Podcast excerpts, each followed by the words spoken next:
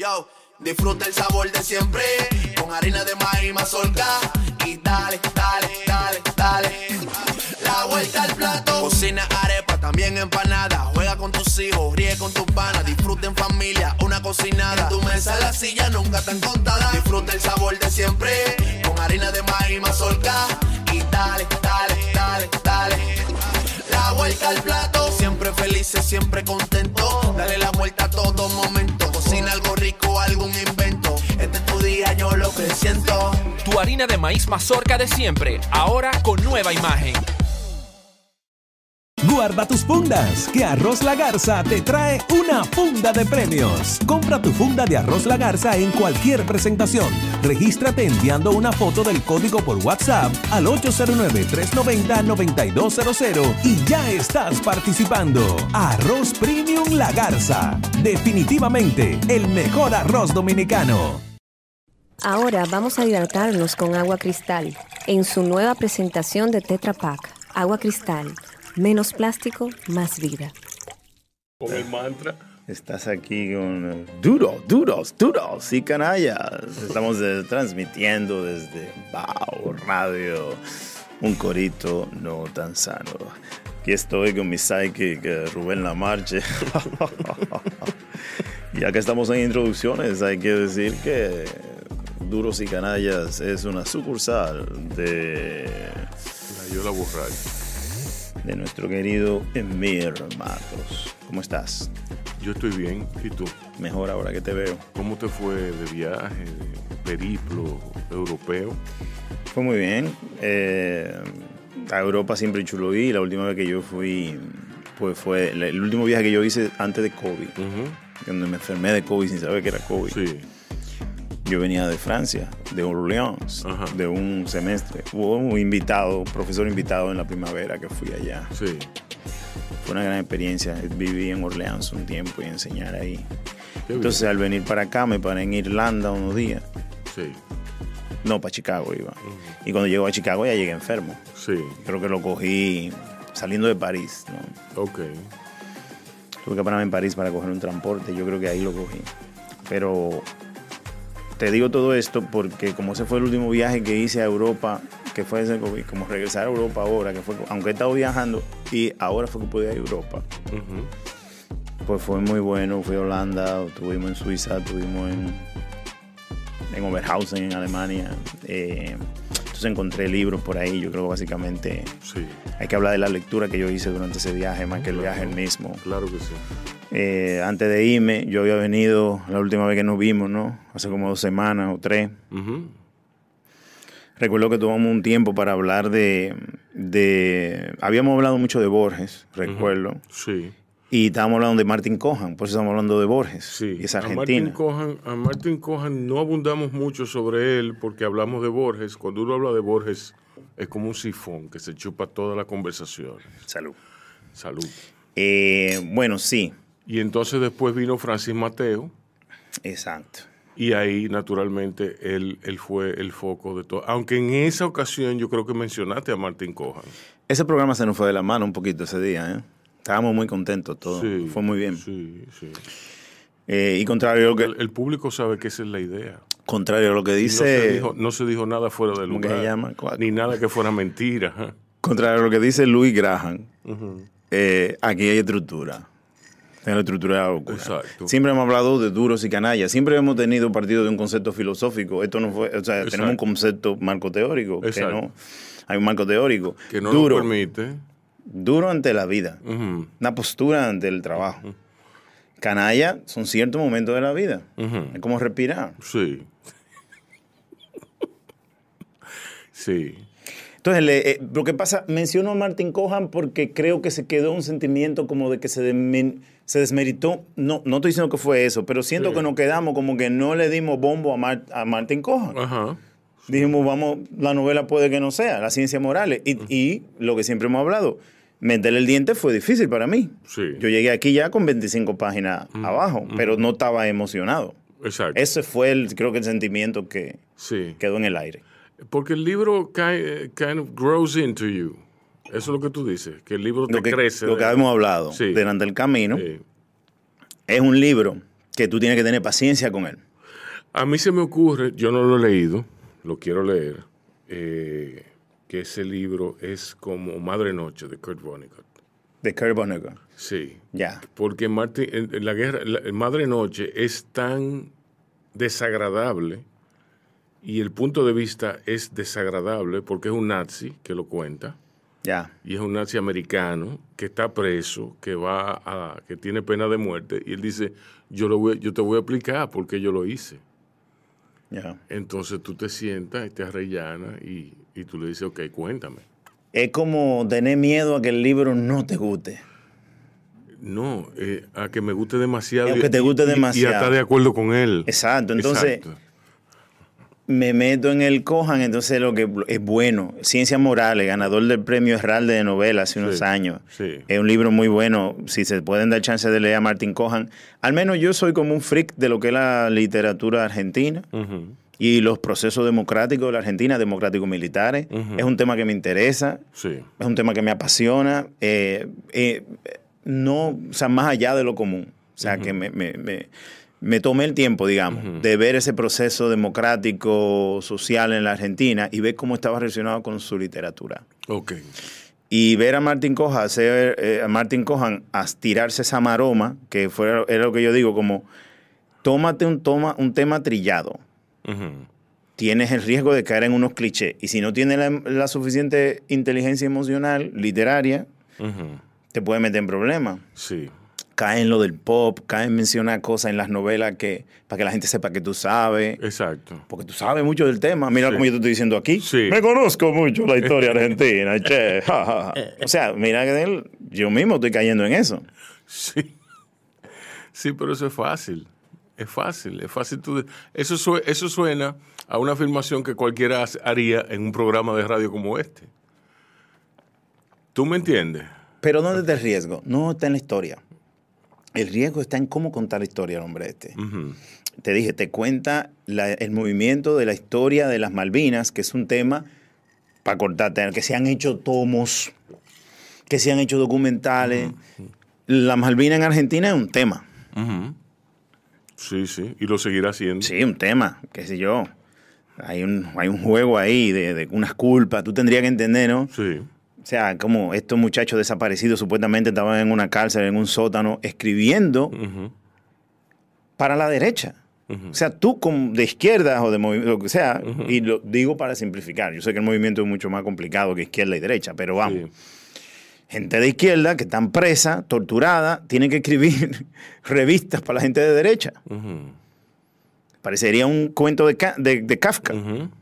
Sí. Y afuera están ganando la Copa Mundial y están celebrando. El pueblo argentino se Sí. tira a la Plaza de Mayo a eso. Entonces, todo eso complejo. No te lo dije, Coja no te lo dice en la novela como te lo estoy diciendo yo. Él coge una- un momento íntimo de una familia. Una mamá, un hermano, una madre. Y de ahí te, y la profesión de esa hija y esa familia. Y te cuenta esa historia argentina desde ahí. Que tú te vas metiendo en la historia. It grows on you. You grow with it, I think. You grow with it. Y para el, ter- para el momento que termina, te da asco tú mismo, te da... sí. Generan los libros cosas que es muy chulo, ¿no? Que, que lamentablemente otros libros que uno quiere que le gusten, exacto, no, no, no dan, no dan el... No dan. Entonces tú te preguntas, wow, ¿y ¿cómo este libro gana un premio? ¿Cuál es el mérito que le ven a esto? ¿Qué están leyendo la gente que está premiando esto?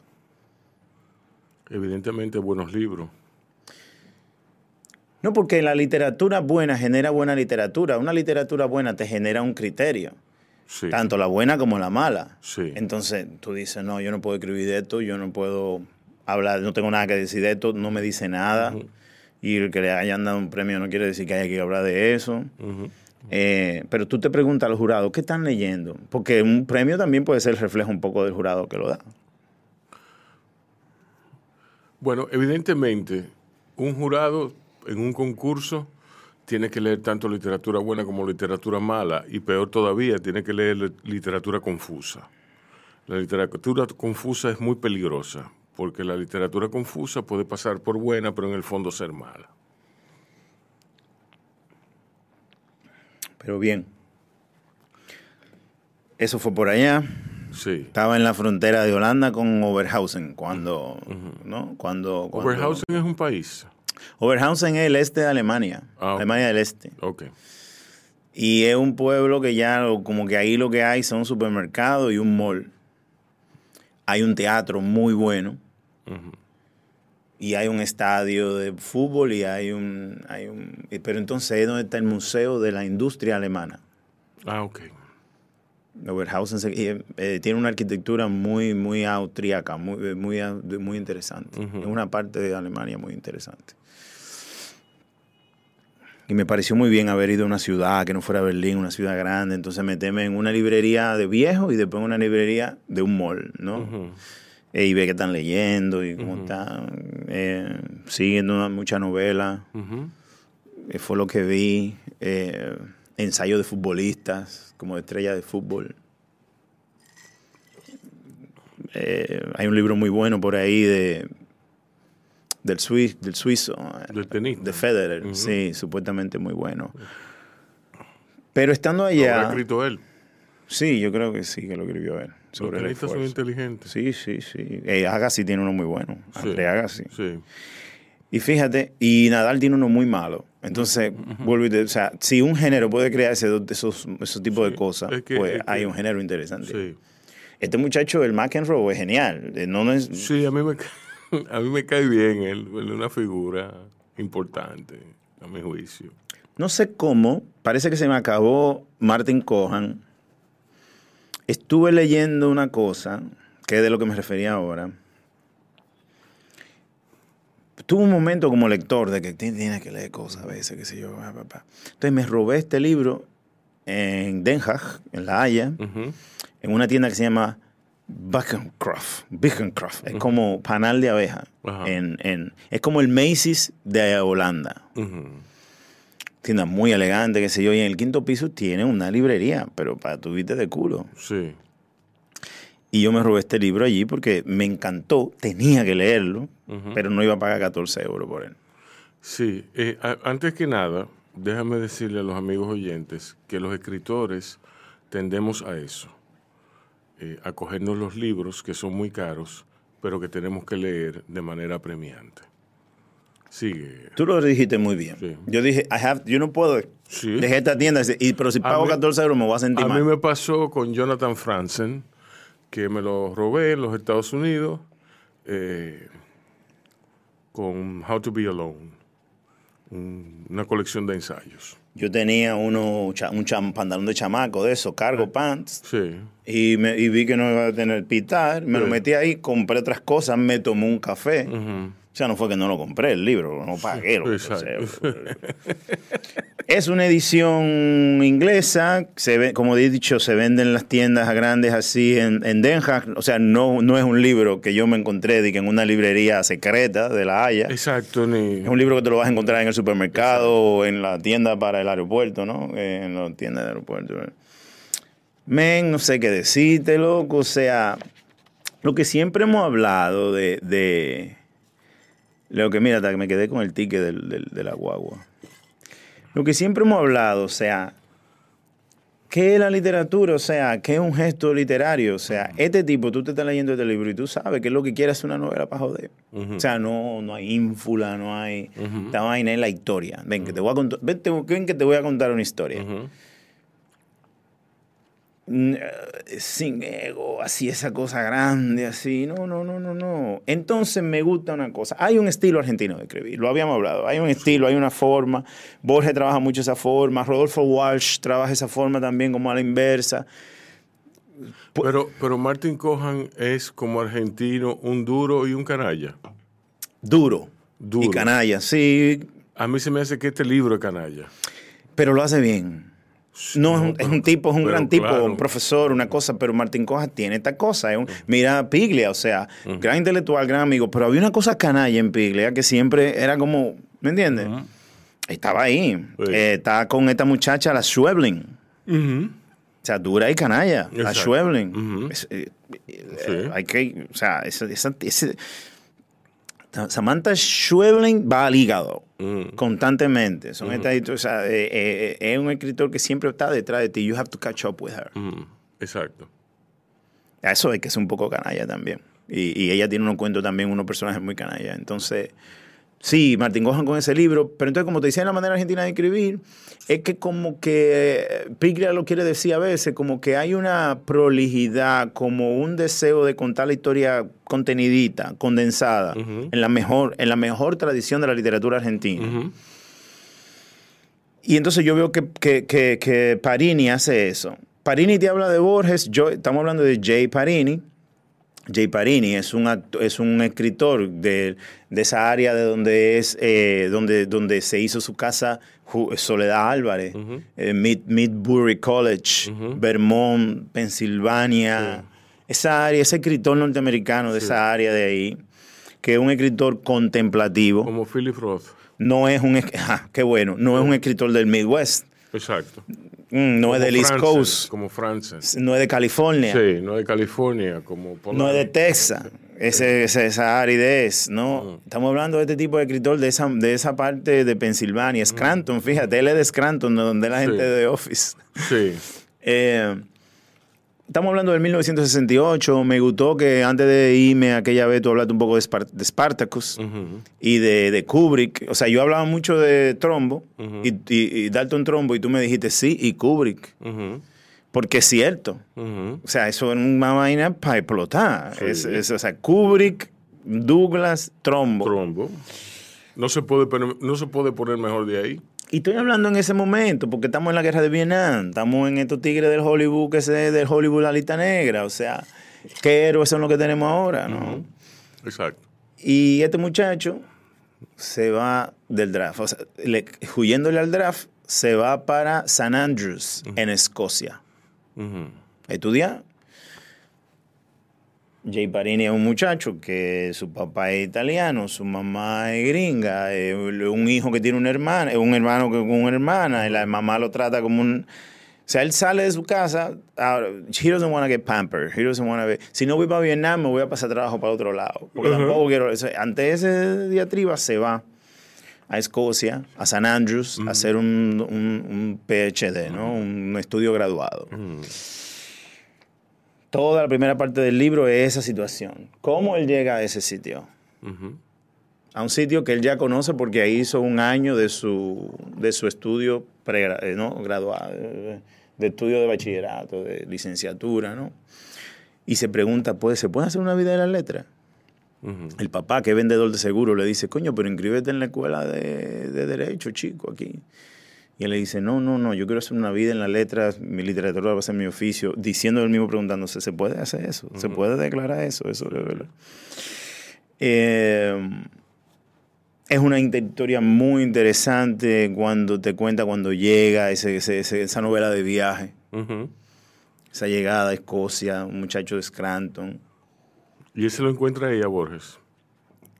Porque Borges era un anglófilo. Vamos, oye, sí el muchacho ya tiene contacto ahí, ciertamente le va bien, él escribe bien, él es poeta. Eh, y su profesora de inglés lo, encuentra y, dice, no, de historia lo encuentra y dice, mira, tú no, de historia no sabes un carajo, pero tú, tus, tus ensayos, tú sabes inglés, o sea, tú escribes bien. Y lo pone en contacto con Alster, el traductor de Borges. Hay un libro de Borges, esto lo, esto lo dice Piglia también, lo aclara en uno de sus trabajos. Borges publica, eh, hay una antología de Borges que anda por ahí, una antología completa, algo así, es una obra, obra de Borges, que es muy famosa esa antología, yo creo que es la antología personal, no sé si tú has visto ese libro, es una antología personal que él tiene. Pues Labyrinth coge, son los cuentos de esa antología. Una selección personal de Borges, de cuentos, ahí está Tlón, ahí está Borges y yo, La esfera de Pascal.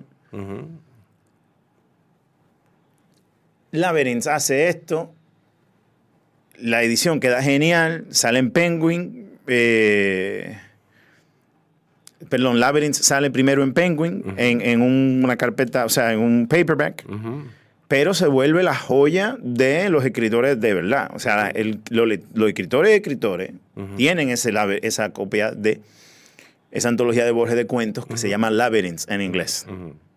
Bueno, pues retomando, ¿no?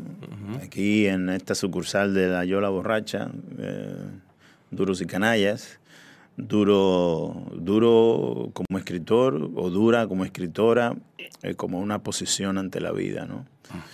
Eh, canalla, porque, porque es, parte, es parte de la vida, somos, son momentos en la vida. Eh, dice el Tao que el- se aprende más de lo malo que de lo bueno. Sí, Eh, es así.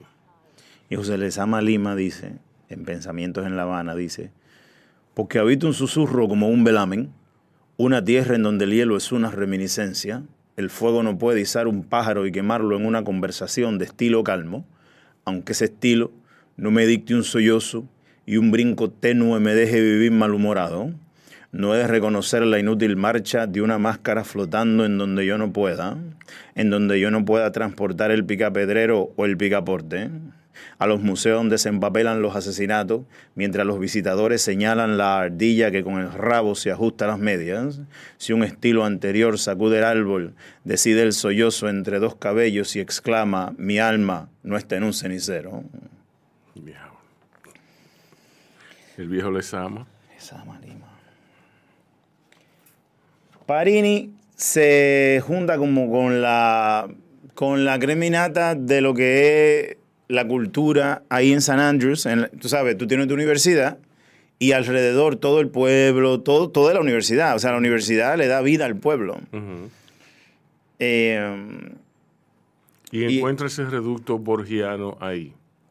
porque Alster es el traductor de Borges. Sí, pero, o sea, encuentra Entonces- un corillo no tan sano. Exacto. Entonces, se encuentra con gente fenomenal, gente brillante. Sí. Alster le da abrigo, pero estoy hablando de la creminata de gente que vive como vive un escocés, o sea, en una mesa de madera, Sí. ahí tiene el poema, Sí. aquí come, el tipo cocinaba delicioso, su hijo, su hijo Jasper, Jasper y su ayudante Jeff. Entonces el niño tiene 11 años, pero es brillante. Eh, Jeff es genial, very laid back. Eh, Aster hace brownie de, de hash y con marihuana y vive fumando hierba todo el tiempo y bebiendo vino y escribiendo. Coño, Borges viene para acá la semana que viene. Y ahí que empieza la novela, porque ya hay Parines dice, ¿quién es Borges? Sí. La novela está escrita desde el desconocimiento de Borges. Sí. A mí no me importa que tú seas Borges, Sí. pero yo no sé quién tú eres. Yo no sé quién tú eres. Ya Borges es un escritor consagrado. Sí. O sea, él va a visitar a su traductor. Sí. Va por los Highlands. Ese- Sí. En ese viaje anda María Kodama o se encuentra con ella en algún momento del viaje. Es una gira por Europa. Sí. Ya es el Borges que conocemos, el que está iconizado en la imagen del viejo sabio con los ojos ciegos perdidos. Eh, y cuando me refiero a estas cosas, quiero que sepa que, que ya Borges es tan intenso e inmenso que hay cada cosa que te estoy diciendo, hay un tema para eso. Hay una tesis por ahí de, de, la imagen, de las imágenes de Borges. Porque yo creo que Avedon, que le saca la foto más icónica de él, Sí. con la mamá muerta en, la, en el otro cuarto. Esa imagen de, esa imagen de Borges, ya sabio, ya viejo, ya ciego, Sí. eh, se contrapone y mira la, sinceri- la sencillez. Podríamos hacer un análisis de la foto, ¿no? La inocencia del niño, que tampoco le importa, el tipo atrás. No me importa que sea Borges, ¿no? Eh, lo estamos tratando por el ser humano que es y por el poeta que es. Este Jay, joven también. Entonces, Borges viene para acá. Bueno, están ahí. El tipo está con su propio problema. Sus propios problemas son que él le, le sacó los pies a Vietnam, le llegan las cartas del draft, él dice que no las va a abrir. Tiene un amigo en Vietnam ahora mismo que, des- que, lo, que lo draftean con él, su amigo de high school, su amigo de toda la vida, pero él decide no ir y el amigo va. Y el amigo le manda cartas de, del DMC en, en Vietnam. O sea, él le cayó, de- se le huye a la guerra y la guerra lo encuentra en ese reducto de San Andrews en, en Escocia. Exacto. Porque la jeva que él se busca es una cabeza caliente en contra de la guerra de Vietnam Sí. Y lo arrastra a las, a las protestas. Pero también lo arrastra a la poesía, porque ella, es la, la- la- la- ella tiene un, un workshop de poesía Pero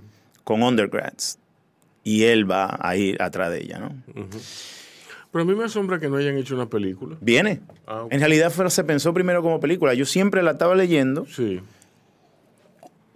y se decía este es el perfecto road movie. Porque el chamaco, Aster, se va.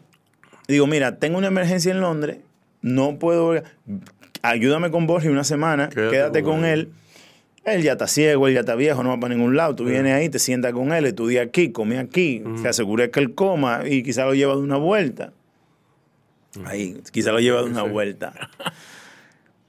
Porque hay un Morris envuelto, ¿no? Sí. Hay un carrito ahí. Y Borges que dice, vámonos para los Highlands. Quiero coger para allá arriba porque me quiero ver con fulano, que me estoy carteando con él, porque es un excelente es un excelente repentista, es un excelente creador de rimas. Y me he estado escribiendo con él, fulano, fulano, está en los Highlands, y yo me voy a ver con él. Llévame para allá. No, Borges, por ahí me dijeron que esto no era así, que usted no iba a salir, que sé yo, no. Vámonos, alquila un carro si tú no tienes, yo tengo dinero, vámonos. El tipo arregla su vaina, vaina y de repente está en el camino con Borges. Entonces imagínate estar con Borges. Entonces te describe a ti cómo es que habla este tipo. Y te explica el método de Borges. Y está muy bien porque Piglia hizo unas, como te digo, unas conferencias y habla de ese método. Lo, habla del Cohan, habla Allen Pauls, eh, Mariana Enrique, hablan todo eh, en algún momento. Bolaño habla mucho de él. Bolaño lo lee con mucho cuidado y mucho cariño. Y en un tiempo muy peligroso en donde la gente ya estaba repitiendo la coletilla de que, ay, que Borges es difícil, ay, que Borges es difícil, No, ay, que Borges es Borges difícil. difícil. Bolaño dice, no, no, espérate, no, es que es genial. Y tú tienes que tomarte tu tiempo y tienes que trabajar con él. No, no es una literatura, o sea, si, si algún momento Cortázar habló de que el lector tiene que hacer su parte, Difícil, difícil es Humberto Eco. ¿Entiendes? Porque Humberto Eco estaba muy consciente de lo que es un rompecabezas. Borges sabía lo que un rompecabezas, pero él no te lo enrostraba. No, él jugaba contigo para que tú vieras. Exacto, mira qué bien, exacto. Porque él no te lo está diciendo para que tú sepas que él sabe. No, Él no te lo está diciendo para que tú sepas que él lo leyó. No. Él te está compartiendo contigo lo emocionante que. Él te lo- él te lo está es como un libro susurrado. Es como un libro que tú te encuentras. Una lectura conjunta. Tú te encuentras a Borges en una estación de tren.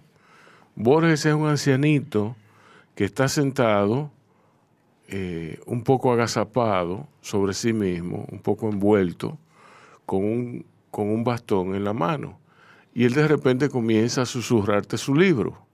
Y tú no puedes menos que escucharlo. Eso es. Y es. escucharlo, y escucharlo, escucharlo. y Porque el tipo que te hace el mismo cuento, pero no tiene que tener sentido. Cuando vienes a ver, ha amanecido Ujú. y tú estás en la estación de tren con el anciano.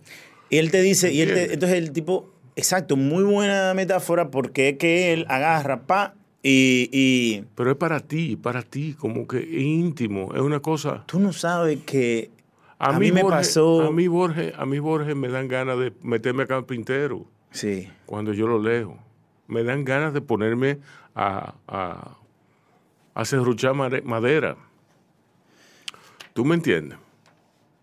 La novela es básicamente este tipo te dice que anda con Borges en ese camino, se van por ahí, entonces él te enseña cómo él habla y te da el método de Borges, que yo te voy a decir una cita, de una cita, de una cita, de una cita. Por un lado, la narrativa. Y lo otro es el juego de que para hacer poesía tú tienes que entender que, que todo, que, que, que tú eres dueño de todo. Que tú no tienes que reclamar nada, que el poeta no tiene que reclamar nada, simplemente usar el lenguaje. Exacto. Las palabras. Sí. Eh, las historias son de todo, dice Yo él. lo creo así. Sí. Entonces, está la parte sublime de Borges cuando habla así, muy casual, muy bien, muy inteligente. Te muestra la inteligencia de este señor y de por qué hace las cosas como las hace. Pero también te muestra un ra- un lado juguetón de él. Habla mucho, es la primera vez que yo veo en un texto eh, alguien como al mismo Borges, quizá hablando tan abiertamente de lo de Nora Lanchi, Oliverio Girondo y tal, y que no le quitó. Entonces, lo que la gente tiene que entender cuando lee este libro es que es una novela. Está traducido. No es real Borges, Borges, como se lo imagina? como se lo imagina la gente, como lo ha creado. El hombre ha creado otro Borges y, y- y a ti- y vamos, lo que quiero decir es que a ti no te va a importar. El libro es tan bueno que va a llegar un momento en que no te va a importar y que, que es verdad, que es mentira, que si es factual, que no es factual. A nosotros nos dio mucho problema eso. Eh, ya había una literatura por ahí de Santiago Roncagliolo, de Andrés Newman. Eh, había una literatura por ahí de, qué sé yo. Estoy siempre, siempre ¿qué? quiero pensar. Roncagliolo escribió sobre Borges. No, pero no, pero es una literatura, empieza a ser una literatura que juega con el personaje, Ah, bueno. que si es ficción, que si no es ficción. Eso lo empezó Ho- Houellebecq en esta vuelta. Eh, Michel Houellebecq sí, con no, las pero primeras. También está con el personaje histórico, está Gorvidal, está. ¿Tú me entiendes? Entonces, ya a ti, a, a ti, a ti aquí, ya tú no, ya nosotros estamos al final de ese momento, quizás de nuestra de la literatura, y ya tuve un tipo que se atreve a escribir una novela. No, a ti no te importa si es verdad o no. La única persona que le importa y que le da trepito si es verdad o no es a María Kodama.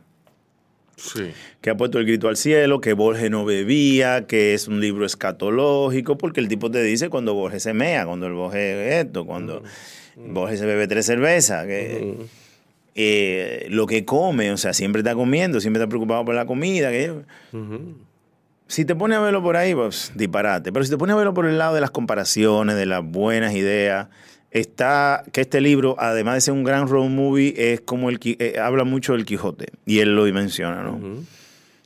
El Borges mencionando al Quijote. No había visto yo a Borges hablando mucho del Quijote, salvo para hablar, quizá estoy equivocado, no soy un experto, pero salvo para hablar de que su primer libro que leyó fue El Quijote en inglés y cuando lo leyó en español creía que era una mala traducción.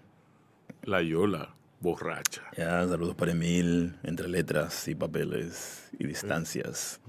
Estamos, estamos muchachos, de... Sí, nosotros estamos muy doctorales, muy científicos. Muy científicos. Sí, Mm. sí, sí. Les ama otra vez. Pero Les ama. la oda a Julián del Casal. Contrale. Dale, dale. Déjenlo verdiante que se vuelva. Tú hablas en cubano cuando, tú- Cuando, eh, claro, porque es un performance. Exacto. ¿Y cómo tú vas a decir verdiante? Es- Es verdiante. Verdi- Es que, oye, te- no, Sí, no es por sí. joder, es que así es que va. Es así que va, sí, sí. Dale. Déjenlo verdiante que se vuelva. Permitirle que salga a la, per- a la ventana donde están los osos dormidos. A los dormidos los curará quejoso, fijándose cómo se agrupa la mañana helada. La errante chispa de su verde errante trazará círculos frente a los dormidos de la terraza. Diablo. Déjenlo verdiante que se vuelva, mitad ciruelo y mitad piña laqueada por la frente. Déjenlo que acompañe sin hablar. Permitirle blandamente que se vuelva al tazón de los osos con el plato de nieve o al reno de la escribanía con su manilla de ámbar en el espandar. Exacto. Sí, sí, sí, sí. Entonces, Jay Parini te va a hablar de él y habla de sus mujeres, su dolencia, Vietnam, lo habla con Borges, que está en su mente, más loco que el diablo, se da un golpe, tiene, le dan una pastilla de, de colores, o sea, el Sí. tipo anda, arre- no solamente anda arrebatado, sino borracho, Borges. Ellos dos, todo el viaje parándose como de pueblecito en pueblecito. Sí. Borges le dice, descríbeme, sé mis ojos. Y tiene este muchacho joven que Eso forzarse. Eso era verdad. Kodama ahí no puede meterse porque Borges iba al cine. Kodama le, le decía las acciones. se Sí, de ese mis ojos. Entonces siempre le, él conoce. es- eh, él- también es un escritor que, Jay Parini, que se ayuda. ¿Por qué te pone a Borges en el espacio ideal? Borges en los. Highlands de Escocia te habla en el idioma, en el dialecto, en el idiolecto.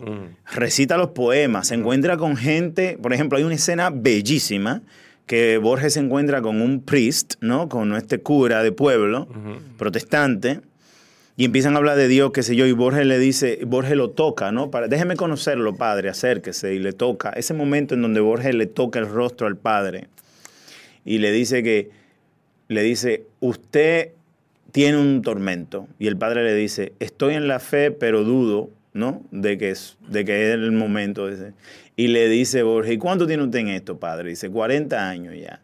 Y dice Borges, contrale, qué bien, un hombre que, que insiste en el espíritu. Yo mismo me lo digo, insiste en el espíritu y en el espíritu estará contigo. Y el padre se pone a llorar. Y, y Parini dice, ¿quién es este hombre? ¿Quién coño es este viejo? O sea, él conoce la escritura de Borges desde otro lugar. Quizás es el lugar, el sitio. Me encanta este libro que cuenta al revés, lloraba, brincaba con él, me reía con él con la cosa en donde que ponía Borges. Me acuerda personalmente, o sea, una historia que me pasó con Gabriel García Márquez en Cuba, en la, en la Escuela de Cine de San Antonio de los Baños. Yo fui a coger un taller que se llama ¿Cómo se cuenta un cuento? Éramos nueve artistas de todo el mundo. Gabriel García Márquez nos daba clase de 9 a 11, cogíamos un receso y después venía Cenel Paz. Entonces, Gabriel García Márquez no, nos retaba, nos hacía preguntas para avanzar el texto y decía, no, dele para atrás. Se escribía con nosotros, pichando un- el corto, y ya en la tarde en el pa venía y nos daba clase de, eh, de screenplay, ¿no? De guion. De guion. Sí. Ahí me tocó un día llevar a Gabriel García Márquez al baño, porque ya él está, él está- estamos hablando de un Gabriel García Márquez que tiene 82 años, que se ve unas pastillas, que es una situación, ¿no? Sí. Hay que acompañarlo al baño, me toca a mí. Lo espero, lo espero, lo espero. Sale el hombre y sale ese bajo a mierda de ese baño, así. Dulce puto y dirá. Mierda, mierda. Sí. Y tú dices, coño, mira, eso se me quedó ahí, ya no puedo elaborar más. Sí. Gabriel García Márquez, mucha mierda. Un tipo que va a Cuba a conocer a Gabriel García Márquez. Sí. y después la mierda, ¿no? Sí. Pero no le quita al hombre, a lo grande. Entonces ahí es que yo aprendo. Está la mierda y está el oro. Sí. Y vivimos en esa contradicción y esa es la contradicción que nos hace fuerte, ¿no? Así es. Darth Vader no es poca cosa. No. Darth Vader no es poca cosa. Sí, sí. Hay que joderse. Sí. Yo en estos días puse en Facebook la desilusión que sentí cuando supe que Darth Vader no respiraba así porque fumaba mucho. ¿Entiendes? O sea, él no era, él, él- él no era un hombre. Él, él- él era un hombre después de todo. Él era más hombre de lo que me imaginé. Pero bueno, Voy para allá, está bien. Sí. Que si nos vamos por ahí. sí. Bueno, Mira lo que le dice él. Oh, Sancho, you excel again and again. This sadness, don't question survival, mine of yours. More powers lie at your disposal than you realize. Y dice Jay Parini que en ese momento, cuando le está diciendo eso, que no se desanime, que un glow beatífico se le, se le presentó en la cabeza y la luz del este lo arropaba. Pero es citándole a Beowulf. Y dice, I recall those lines in Beowulf, where Grendel emerges from the fence. The sky glowers, in contrast to the shining Met Hall, where light and the music and music blast out. This is the eternal city, the Met Hall city, a place of singing, and this is what we have at our disposal, you and I, and a song. diablo. El chamaquito dice, Grendel was a great monster. Y Borges dice, I am a monster too. You too are a monster. There are no human beings who don't have a Nessie or a Grendel, Grendel, mm-hmm. In their hearts. We swim in dark waters, boy, especially at night. I wake up trembling. Don't you?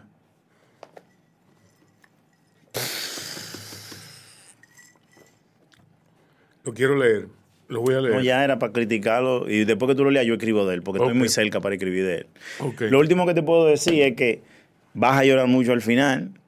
Es un libro que, porque no te lo voy a decir, ya lo vas a leer, pero el final, mira, mírame, el final es duro.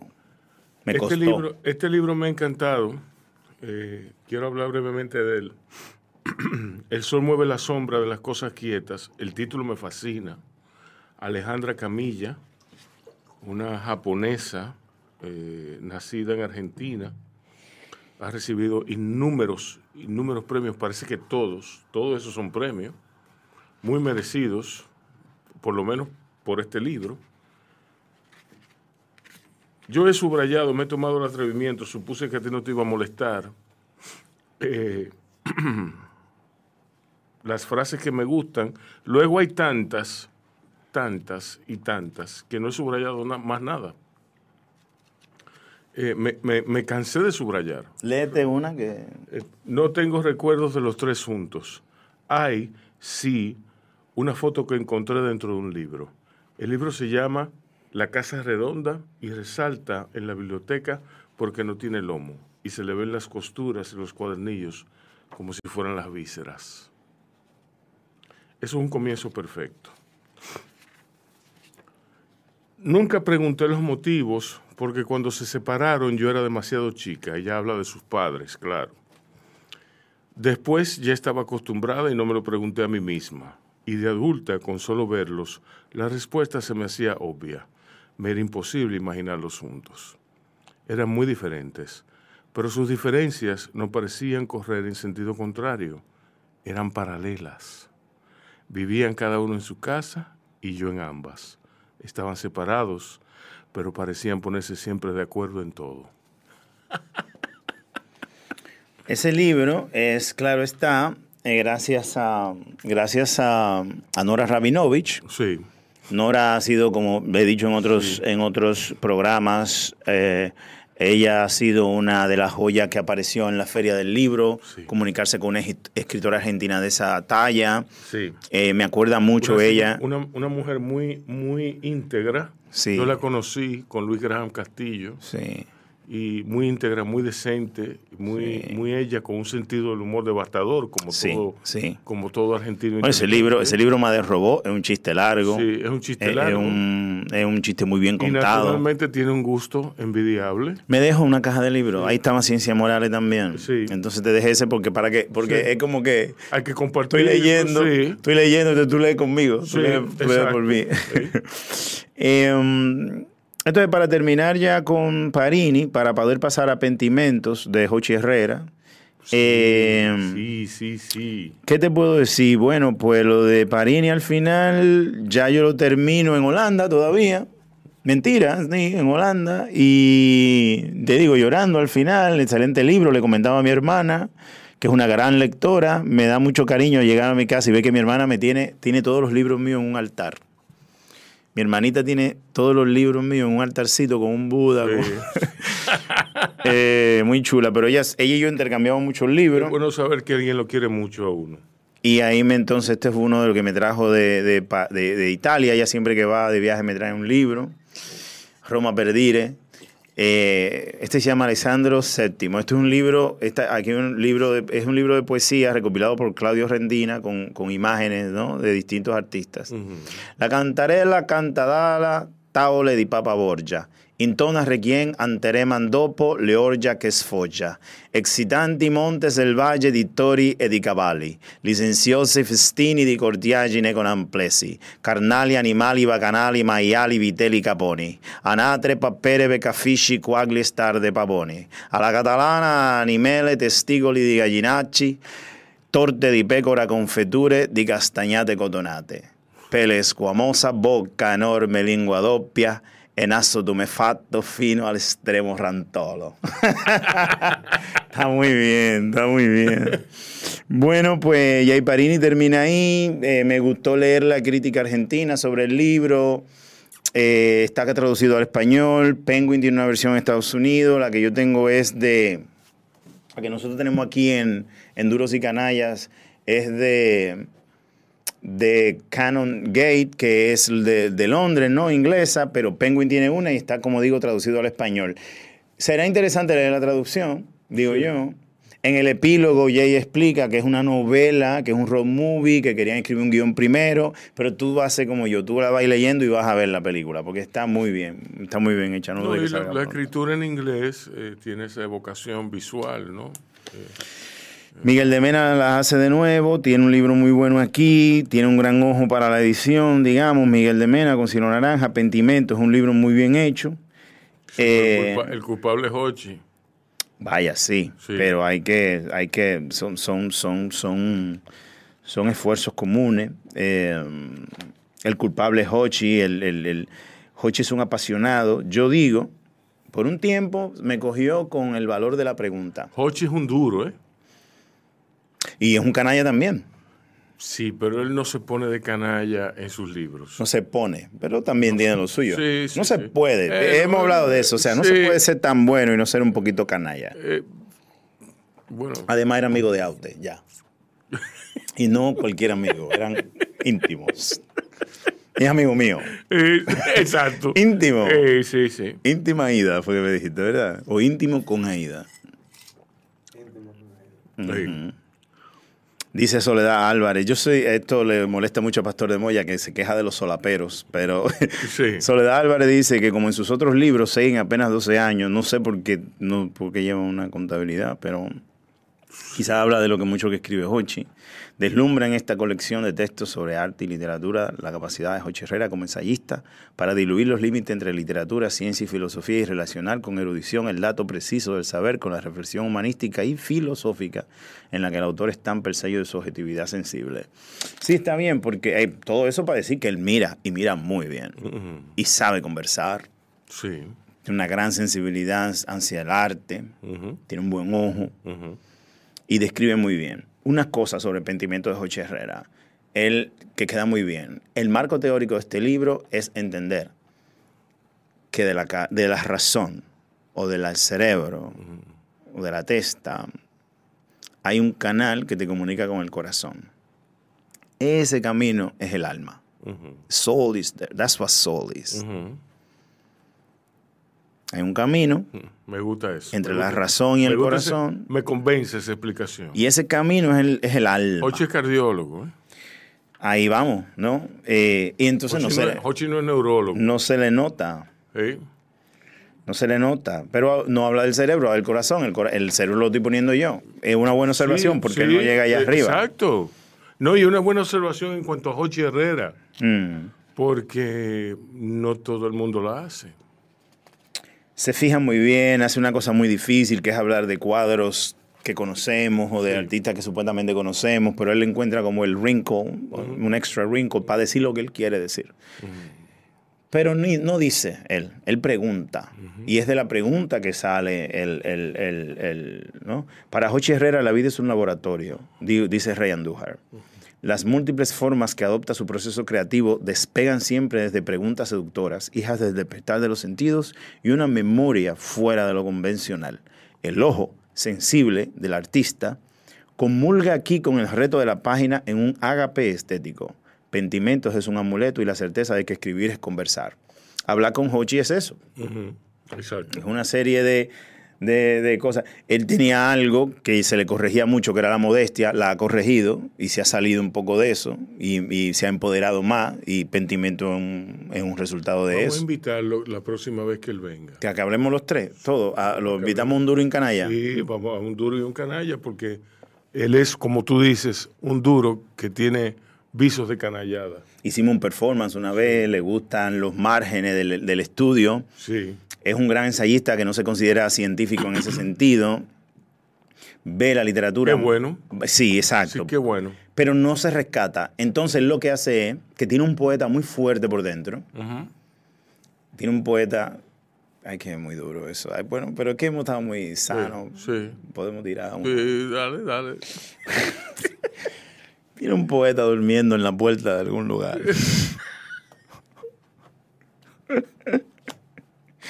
en algún lugar de un gran país.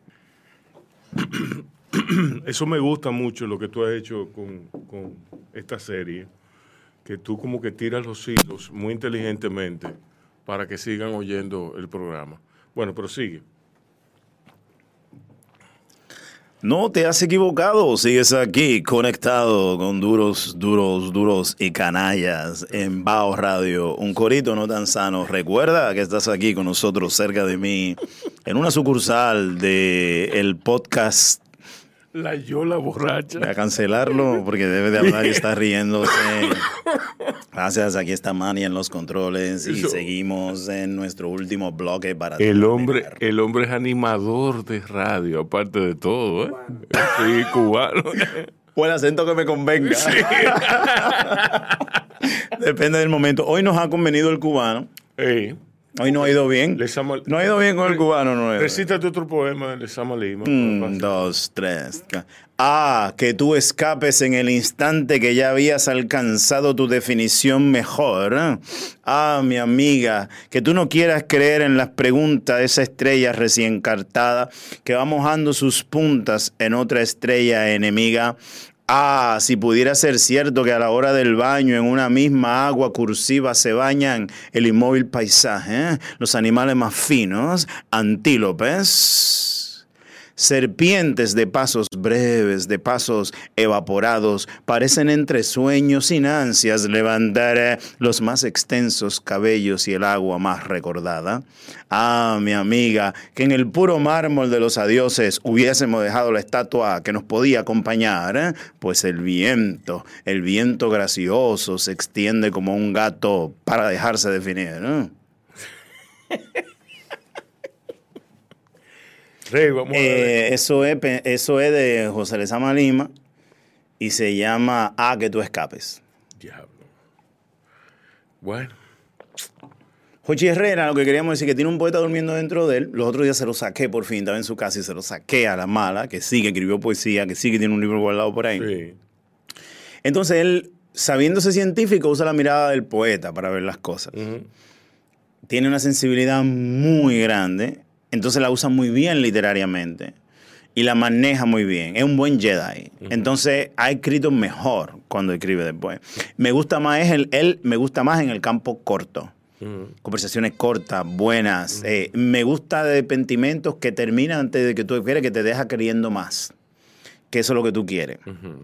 Eh, eh, hay esta cosita, ságale. Esto fue en un, qué sé yo, en una librería de viejo de Ámsterdam. Una joya. Una joya. En una librería de viejos de Ámsterdam. Eh, estamos en eso, en duros y canalla, ¿verdad? Sí. Ese es un duro y un canalla. Y este lo pagué. Para los que llevan anotaciones, anotas de la mano de bingo. me costó, ¿qué? Dos, tres euros. O debería decir una vieja y una canalla. ¿Eh? ¿Quién? W. Somerset Maugham. Sí, una vieja, una canalla. Una vieja canalla.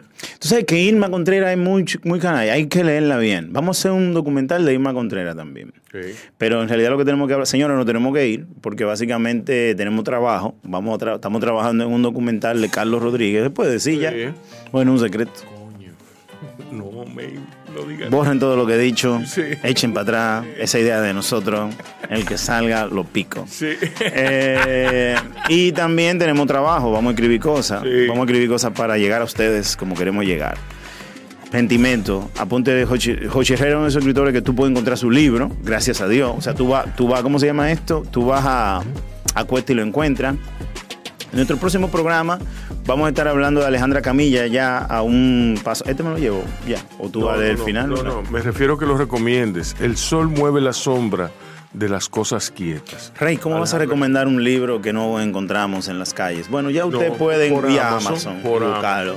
La gente que lee este programa puede pedir cosas en Amazon. Borges, Borges and La gente que lee este programa soporta la literatura, le gusta. Borges and Me, Borges y yo, de Jay Perini.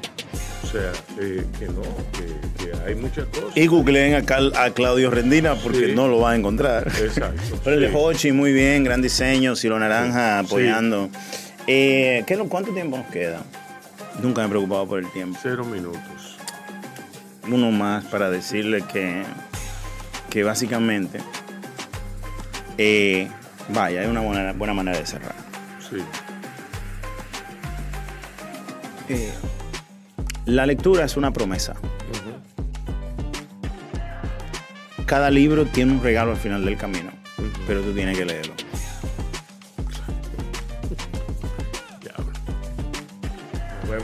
Cuídense. Señores, siempre es un gusto. Cuídense y cuiden a otros. Cuídense y cuiden a otros. Salud. Yo, disfruta el sabor de siempre con harina de maíz mazorca y dale, dale, dale, dale.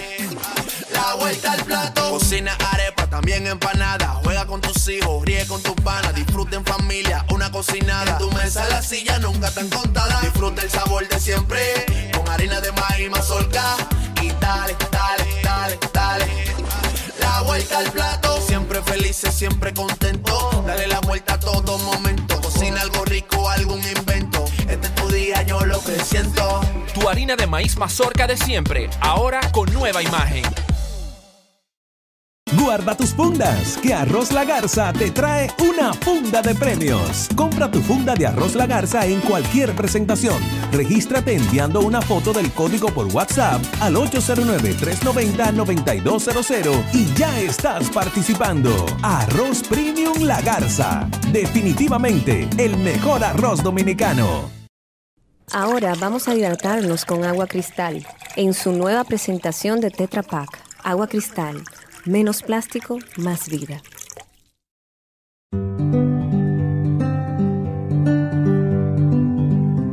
Los campamentos infantiles de verano son saltos cualitativos de inestimable valor educacional. Pero para que estos logren la efectividad deseada es importante que se desarrollen en el medio natural y con la mayor interacción con los componentes de este medio. Eso creemos en la Fundación Futuro Cierto. Por esa razón, para este año 2022 hemos diseñado un campamento para los niños de 8 a 16 años de edad en Rancho La Guardia, Elías Piña, totalmente gratuito y enfocado en los siguientes objetivos. Primero, aprovechar las vacaciones para utilizar el tiempo en actividades de alta productividad intelectual, artística y social en los niños y niñas participantes. Segundo, desarrollar en estos aptitudes no formales de aprendizaje en el medio natural y que les motive el deseo de mantener ese proceso de crecimiento ya en el medio escolar. Tercero, contribuir entre los niños y niñas al enriquecimiento de su acervo cultural general y local, dándole un papel protagónico a su localidad en relación con sus características naturales y culturales. Y cuarto, hacerles interactuar con el medio natural, rompiendo el esquema de la separación entre seres humanos y naturaleza, identificando puntualmente los lazos que nos unen a la tierra y sus recursos, y estimulando la paz entre las familias y todos los seres vivos. El programa está estructurado a partir de los conocimientos generales que brinda el dominio de los ciclos de vida, comenzando con los ciclos del agua, pues esta zona, en la vertiente norte de la Sierra de Neiva, está caracterizada por la relativa abundancia de agua, buena parte de ella originada entre las calizas de esta sierra. El programa incluirá otros temas, geografía, historia, espeleología, arqueología, ecología y artes. Se utilizarán metodologías lúdicas y los recursos de audio y video de mayor aceptación entre los niños. Además, el programa les introducirá al conocimiento de la cultura de la naturaleza y de la paz, aprovechando para difundir la Carta de la Tierra y la Carta de la Paz. Ayúdanos con este campamento y estarás aportando a este salto cualitativo necesario en la provincia de Elías Piña. Fundación Futuro Cierto. Espiritualidad, ecología, solidaridad. Conoce nuestros podcasts. Wine and Talk, Mercados y Valores, Duros y Canallas, La Yola Borracha. Escúchanos en tu plataforma favorita, Spotify, Facebook, YouTube, Twitter, LinkedIn e Instagram. Bao Radio, un corito no tan sano. Sapphire Advisors, asesoría objetiva en gestión patrimonial y finanzas corporativas. Soy Juan Manuel Peña, director de Sapphire Advisors, donde brindamos asesoría en gestión patrimonial con enfoque en inversiones internacionales y en finanzas corporativas, asistiendo en valoración de empresas, planes de negocio y estudio de factibilidad. Para más información, síguenos en las redes mercadosyvalores.rd y Sapphire Advisors o vía WhatsApp 809-224-8724. Sapphire Advisors. Salud por cerrar esta temporada. Salud. Señores, pero sí, de verdad, de verdad. Salud por eso. Salud. Salud. Salud. Wine and Talk. Todos los jueves en YouTube, Apple Podcast y Spotify.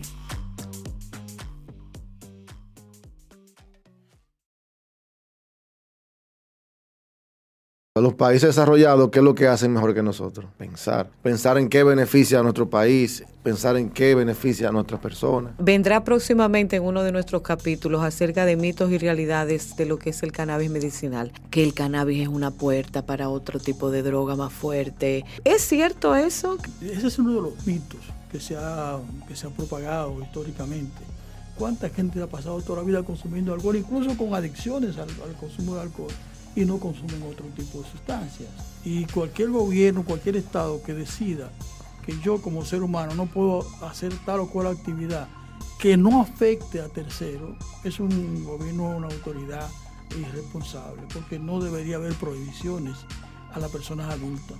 Cuando le afecta a terceros, entonces sí tenemos que tener en cuenta que ya estamos afectando derechos de, de, terceros, pero no, no a la persona común. Todo lo que sabes de cannabis es confuso, así que edúcate con nosotros. Sci by High, un podcast de Bao Media Group con el apoyo de Cana Red todos los miércoles a partir de las 7 de la noche.